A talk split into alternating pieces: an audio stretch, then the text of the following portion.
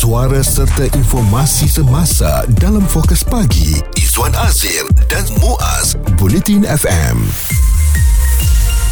kita nak kongsikan bersama dengan anda ibu bapa sila ambil perhatian mm-hmm. mengenai perkembangan kecerdasan holistik kanak-kanak ni memang sangat penting betul dan uh, kadang-kala kita menentukannya daripada usia kecil lagi ya termasuk pemilihan susu dan sebagainya mm-hmm. bagaimana kita uh, mendidik anak-anak kita supaya mereka ni dalam bahasa iklannya sel-sel otak tu berhubung ya yeah. dan membesar menjadi seorang yang cerdas jadi bagaimana agaknya kita nak memastikan IQ dan EQ anak-anak kita ini dapat dibangunkan dan sedari usia mereka masih muda lagi kita nak bersama dua tetamu di studio pada pagi ini Dr. Rahi Yadaf uh, pakar perunding pediatrik dari Pusat Perubatan Ara Damansara dan ahli jawatan kuasa Persatuan Pediatrik Malaysia dan seorang lagi Dr. Chia Pixi pakar anatomi dan pakar neuroscience serta Profesor Madya daripada Universiti Putra Malaysia Okey jadi mungkin uh, doktor di waktu ini eh boleh kongsikan bersama dengan kita mengenai IQ dan juga EQ kepada para pendengar bagaimana uh, dengan perkembangan kecerdasan holistik nampak perkataan ni memang susah untuk difahami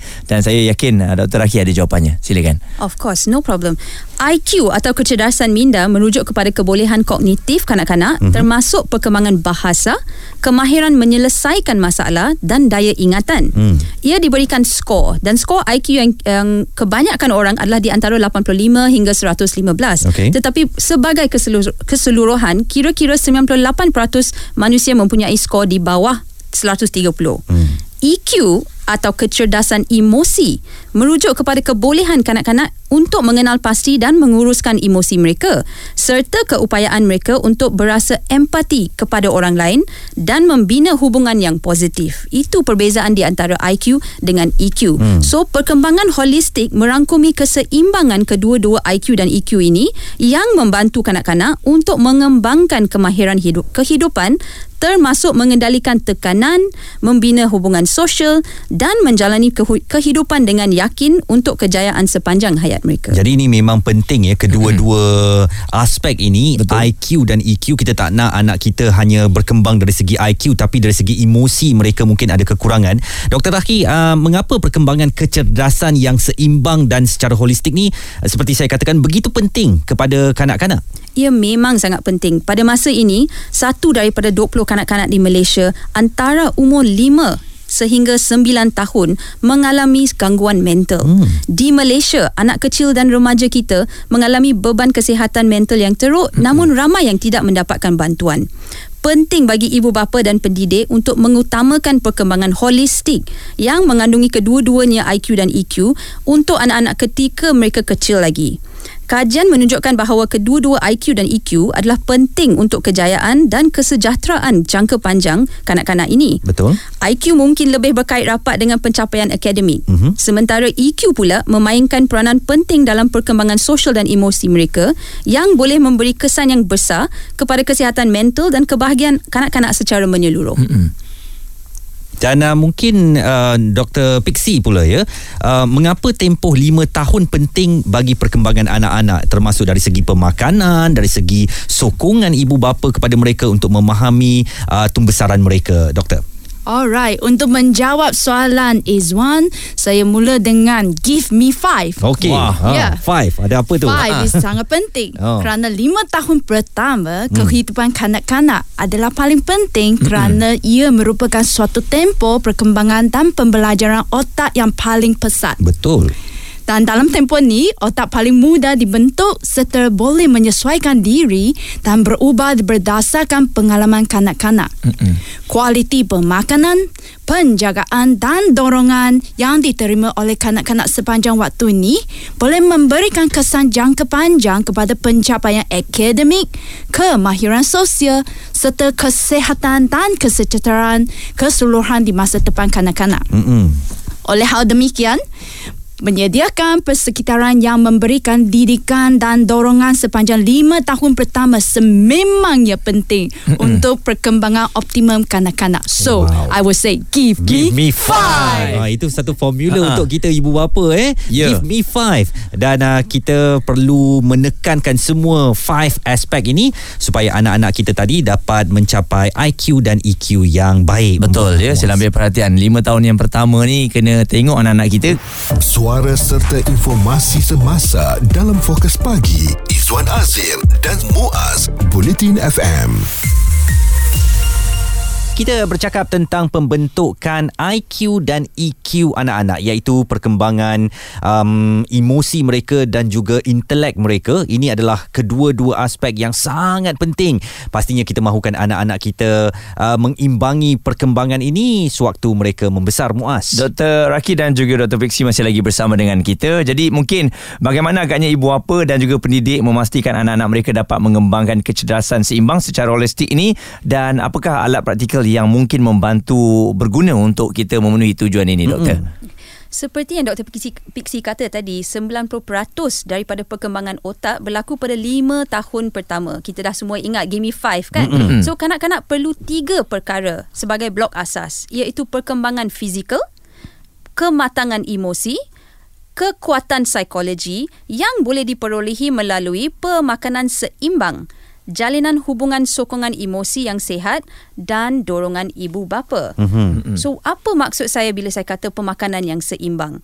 Pemakanan yang seimbang basically memainkan peranan sangat penting dalam perkembangan otak kanak-kanak kerana otak memerlukan bekalan khasiat berterusan mm. untuk berfungsi dengan baik. Betul. So apakah nutrien yang penting untuk membantu perkembangan IQ dan EQ kanak-kanak ini? Ada dua jenis yang saya akan bagi tahu hari ini. Mm-hmm. MFGM dan DHA. Okey. MFGM tu milk fat globule membrane.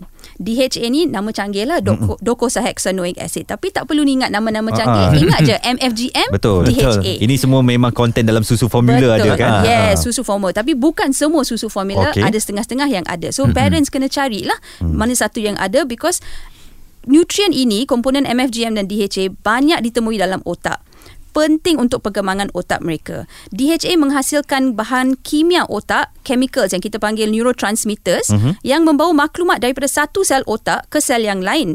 Seterusnya mengawal kebolehan mental.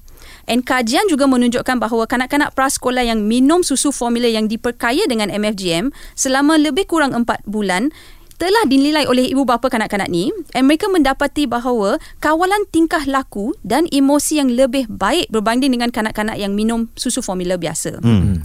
DHA pula merupakan lipid utama dalam otak yang dikenal pasti sebagai unsur penting untuk fungsi otak yang normal tahap optimum DHA ini yang penting semua orang kena ingat. Mm-hmm. yang disarankan oleh WHO World Health Organization adalah di antara 100 hingga 150 mg setiap hari, setiap hari. untuk anak-anak kecil kita. Okay. right?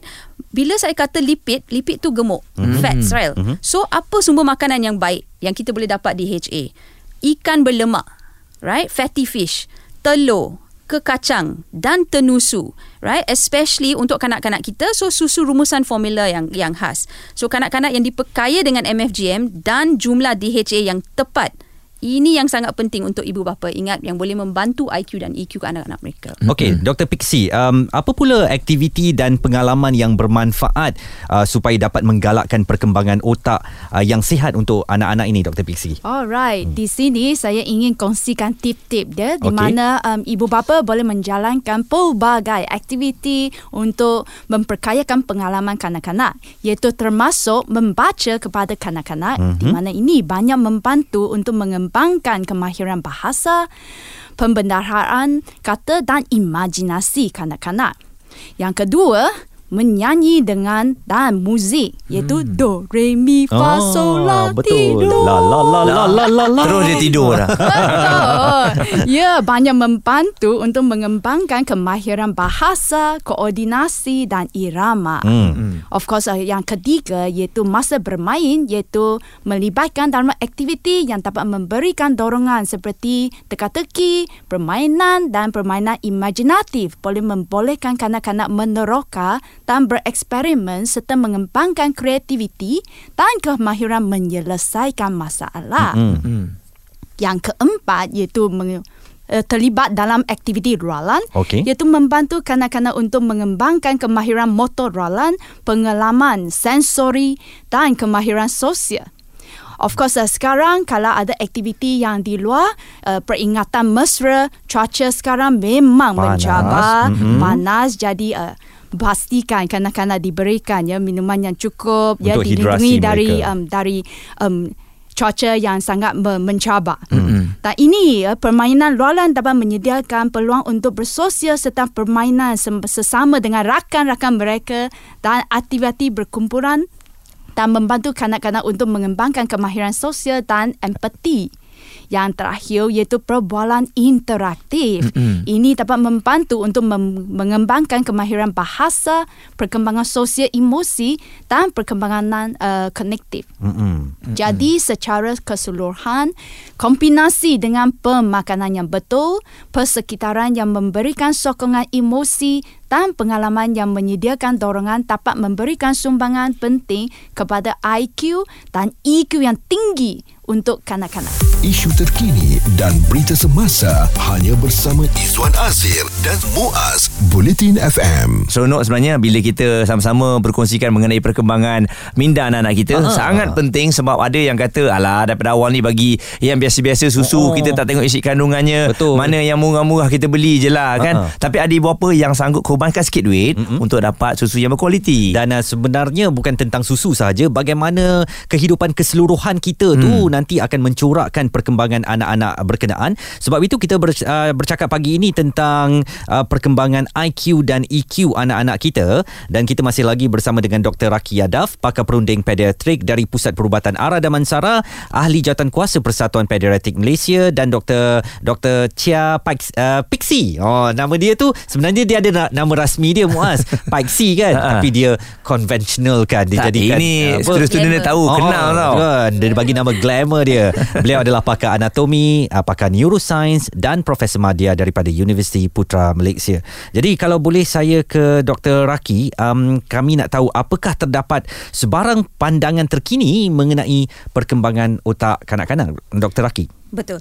Kita tahu sekarang bahawa pendekatan holistik terhadap perkembangan kanak-kanak yang melibatkan IQ dan EQ adalah sangat penting.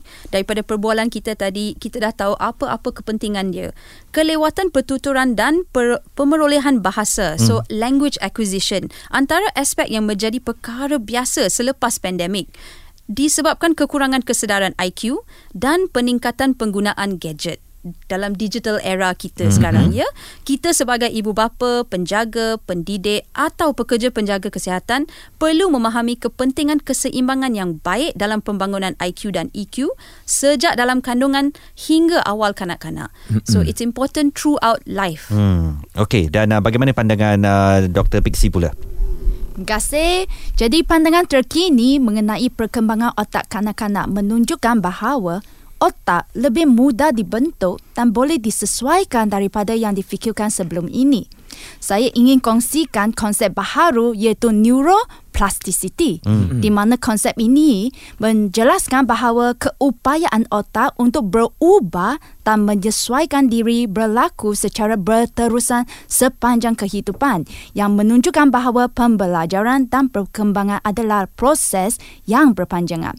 Kemajuan dalam neuroteknologi juga menyediakan equipment penyelidikan untuk mengkaji otak yang sedang berkembang dan memahami interaksi kompleks antara alam dan asuhan dalam membentuk perkembangan otak manusia. Mm-mm. Jadi ini mungkin sesuatu juga yang baru kami belajar Betul. bersama dengan doktor. Mm-mm. Mungkin ada perkara lain juga doktor yang ingin uh, diberikan. Oh ya, untuk warga negara Malaysia, hmm. sekiranya anda ingin tahu mengenai otak anak anda yang menakjubkan dan ingin mempelajari cara untuk menyokong perkembangan otak mereka secara holistik, sila sertai kami di Holistic Brain Expo. Envagro A Plus Holistic Brain Expo merupakan inisiatif kolaborasi bersama dengan Universiti Putra Malaysia UPM uh-huh. bertujuan untuk mendidik dan memperkasa ibu bapa, penjaga, pendidik mengenai cara untuk memupuk pembangunan IQ untuk intelligence, EQ untuk emotion dan SQ untuk social ability. Betul. Dalam kalangan kanak-kanak yang sedang membesar dengan manfaat otak yang berpanjangan melebihi 5 tahun hmm. sebagai persediaan masa depan. Hmm. Pada expo ni, kami akan berkongsi penyelidikan terkini dan pandangan mengenai perkembangan otak serta pelbagai tip dan alatan praktikal untuk membantu kanak-kanak berkembang. Jadi um, untuk Brain Expo ini merupakan satu platform pendidikan interaktif yang menarik hmm. di mana anda akan mengenali sains yang mencetus inspirasi dan penemuan baharu mengenai otak.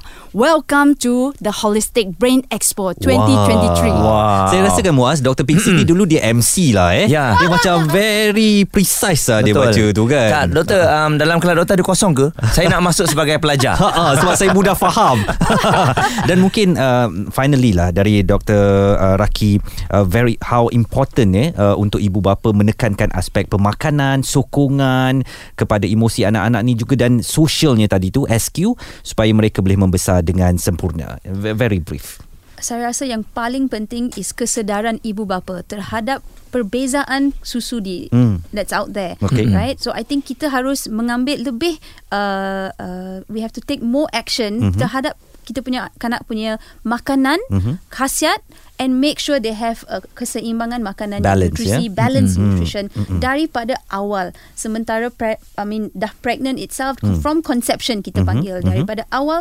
sehingga kepada umur yang So so don't just grab any kind of milk dekat uh, uh, kedai tu maknanya we have to go tengok. through eh. Yes, Kena tengok, tengok. kandungan dia. Hmm. Apa yang sesuai untuk anak-anak kita. Selalu everybody se- cakap Dr. Raki anak saya picky eater. Dr. Hmm. Raki anak saya tak nak makan. Anak saya nak susu je atau ini itu. So now kita kena lebih uh, bertanggungjawab as parents you know to know what is the khasiat, what is the nutrient in all these susu and be a little bit more aware. Okey. Okay. Jadi Dan- jangan lupalah ke uh, untuk pergi ke Brain Expo ni Betul. secara tak langsung untuk anda memahami dan juga kita sebagai bapa kena ambil tahu mengenai anak-anak kita okey. Uh, uh, Enfagro A Plus Holistic Brain Expo yang akan dianjurkan kolaborasi bersama dengan Universiti Putra Malaysia. Satu platform yang baik untuk kita lebih mengambil tahu tentang um, parenting inilah ya supaya apa yang anak-anak kita terima dan makan uh, begitu penting untuk perkembangan mereka. Terima kasih kepada Dr. Raki Yadav, pakar perunding pediatrik uh, dari Pusat Perubatan Ara Damansara dan ahli jawatan kuasa Persatuan Pediatrik Malaysia